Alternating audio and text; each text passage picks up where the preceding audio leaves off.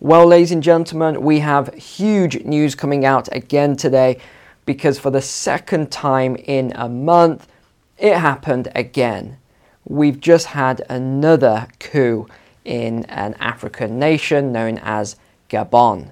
Officers chant the name of the man leading the coup. General Brice Clotaire Oligui Nguema has been named as transition leader in Gabon. When Bongo's re-election was announced on Wednesday morning, the soldiers seized power. The newly formed junta revoked the election results, arresting dozens of electoral officials and accused them of treason. We have decided to defend peace by putting an end to the current regime. The general elections of August 26th, as well as the truncated results, are cancelled. The borders are closed until further notice. All institutions of the Republic are dissolved. Of course, just like Niger, that we talked about a couple of weeks ago now, this has left Western leaders scrambling for solutions here not least of which because of trade and resources and, and minerals, but there's actually a lot more going on. Uh, some Western countries have troops in the region as well.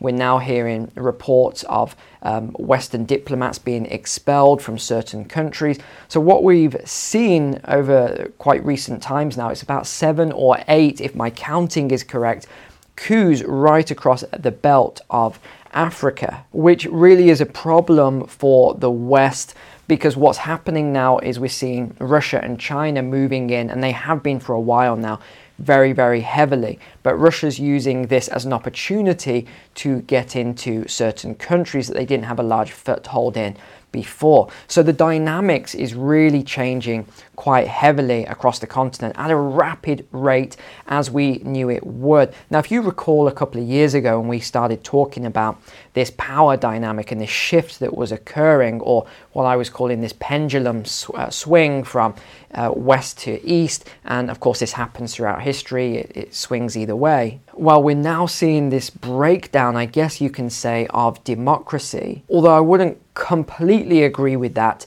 term, and we'll get into why that is shortly because there is a huge amount of corruption throughout leaderships. And I'll show you a couple of videos, which of course you won't see on the mainstream media here. So Western leaders, Western media are saying that this is a you know a travesty and the people are upset and things like that. But that's actually not what social media is showing, as you can see from these videos here. So this is from X, and we can see quite clearly that uh, people waving the flags and uh, very excited. So we're not seeing this uproar that uh, is being portrayed at the moment. We are so happy. There is a sense of joy. We are waiting for this moment for so long. We suffered so much. Celebrations on the streets of the capital Libreville. Gabon free, Gabon liberated, they chant. Crowds waving palm leaves in a sign of victory hug Gabonese soldiers hours after they carried out their coup. Now, there's been calls of corruption around the family for a long time now. So, this group of what they're calling revolutionaries went to the president's home, and surprise, surprise, they found all of this cash throughout uh, numerous suitcases, which only adds weight to these claims of corruption. Well, what about the Senate president then? What happened as he was trying to leave the country? What did he have in these suitcases? Ah, again, large amounts of cash. So, usually, where there is smoke, there tends to be fire. France, of course, has condemned the coup, and that's actually for similar reasons that we talk about with Niger. And we're just seeing some breaking news actually here. Uh, Niger is ordering the expulsion of the French ambassador. So, a lot of issues going on in the country or in the region now, then.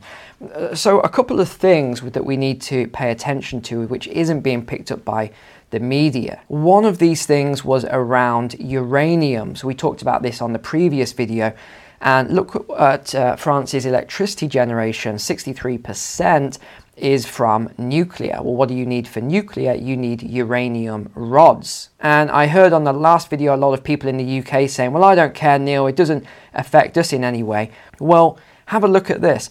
This is during 2021. Most of the UK's electricity imports came from France. That's almost 50 3%. The remainder came from Belgium at 24.3, the Netherlands at 15.1, and Norway 4.8, as well as Republic of Ireland. And you have to start looking at where some of these countries get their energy from as well. Everything is interconnected. This is the UK, this is energy inputs into the UK.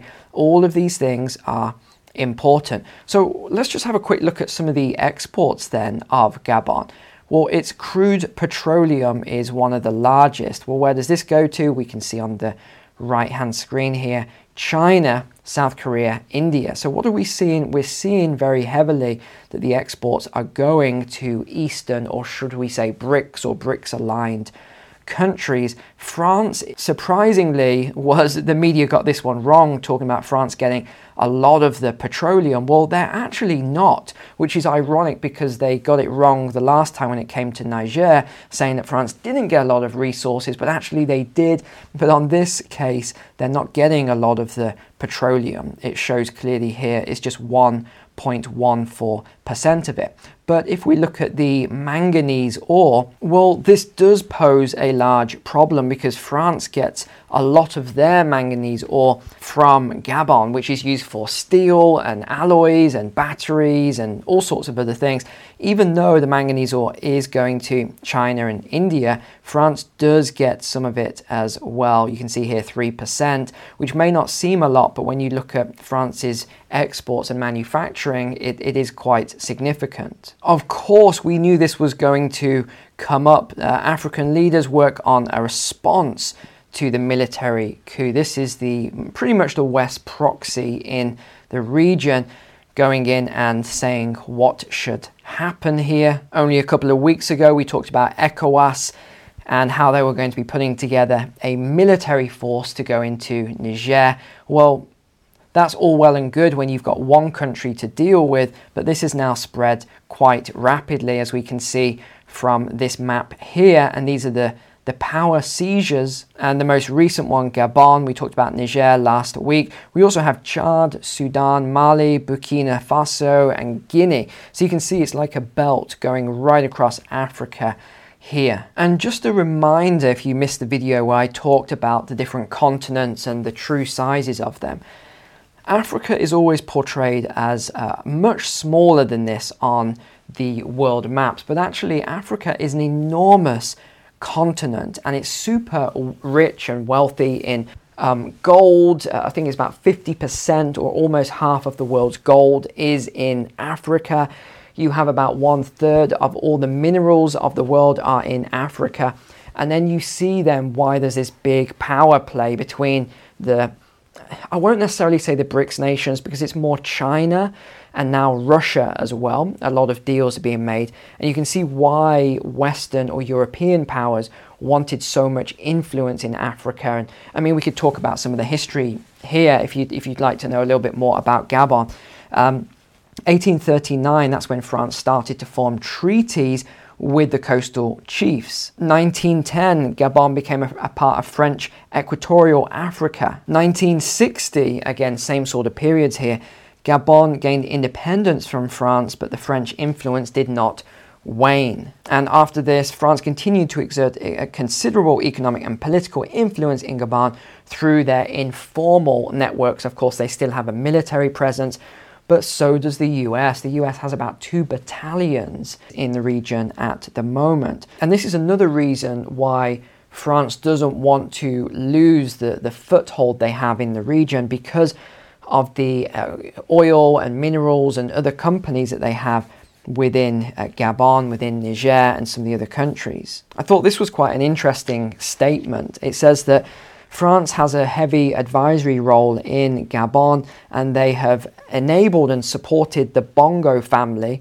which who have been reigning for quite a long time, shall we say, uh, it says that France has supported them, and whenever there was resistance or potential coup attempts, that French military as well as diplomats would quash these attempts, which is very interesting when you see the articles. And again, these are legitimate articles on um, corruption between the family, the Bongo family, and French diplomats, even um, bringing into question some French presidents, shall we say. And I'm being very tactful in how I say that so we don't get any strikes on the. Uh, the video, but you can look this up for yourself if you would like to. There's a lot of um, very heavy evidence of, of bribes and um, political scandals. And in a recent public opinion poll, we'll take this with a, a grain of salt, I think, of the people of Gabon, how many? Probably 100 or something like that. They said that it was around 60% showed gratitude for the French in the country for helping them. Yeah, I'm not 100% sure of that. And around 20% was neutral, and around 20% had resentment for the continued France uh, influence wielded in Gabonese uh, affairs. Again, we'll, uh, we'll take that poll with a pinch of salt. Now, coups are nothing new throughout Africa.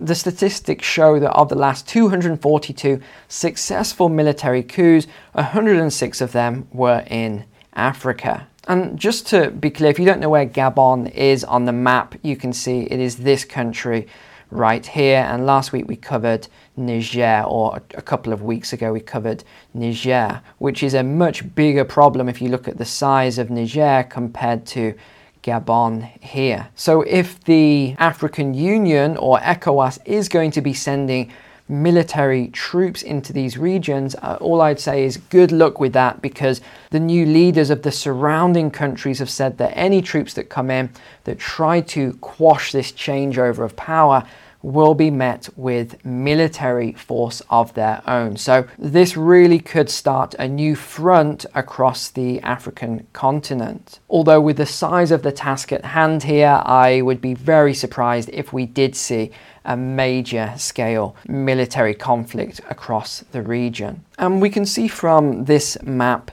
here We've seen Guinea in 2021, Burkina Faso 22, Mali 2020, Niger was 23 just a couple of weeks ago, Chad in 2021, Sudan 2021. That is six countries there, and now we have Gabon.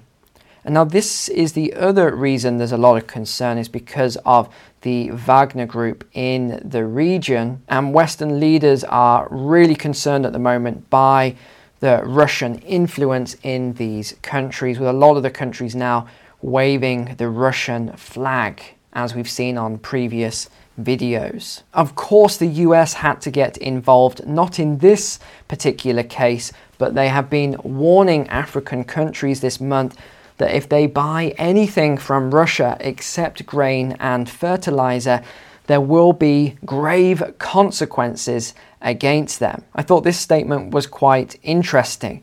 Countries can buy, so they're, t- they're talking about African countries here. The US is telling these countries what to do.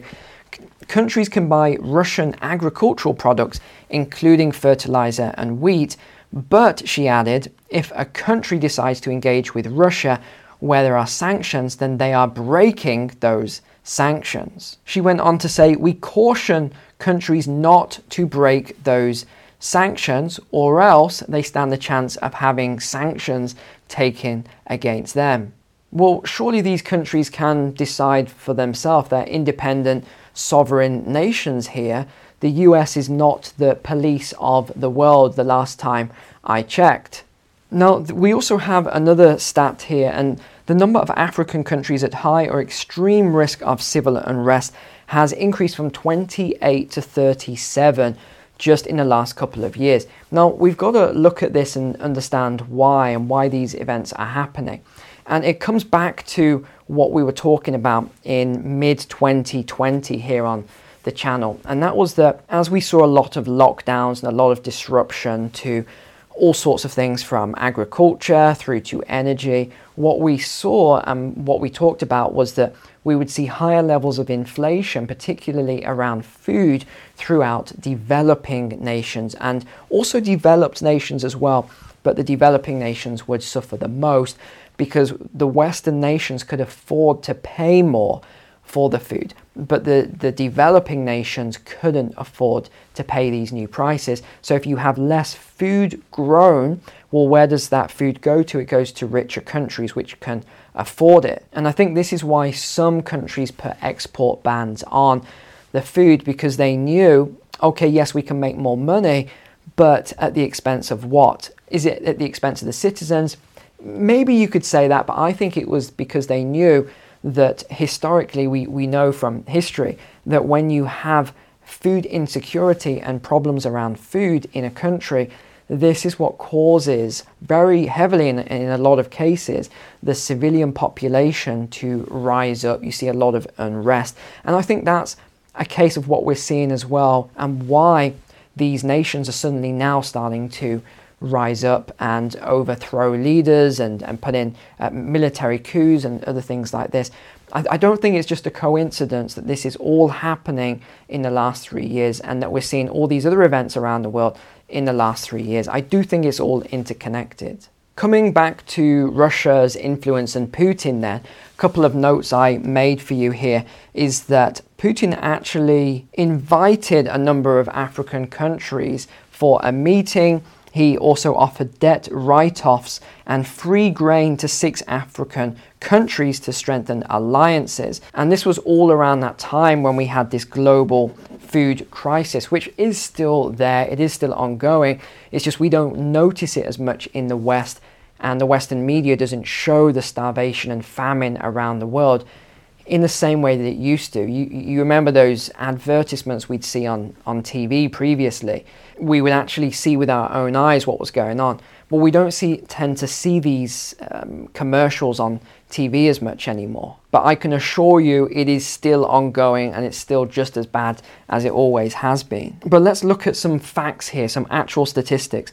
Trade revenue between Russia and African countries almost doubled from 9.9 billion 10 years ago in 2013 to 17.7 billion in 2021. And 30% of Africa's grain supplies come from Russia. Key, key point grain is so important as, as a staple for so many uh, people, so many countries. So we are seeing this enormous power shift at the moment in the world, and I, I think it's only going to increase and get worse and worse. So, ladies and gents, I hope that explained the situation that's that's really happening right now, and why this is getting more severe, and why it probably will have some impact. Not right now, um, in the immediate term, but later on, especially for European nations. Thank you so much for watching today. Take care. God bless you, and I will see you tomorrow for the weekly walk and talk.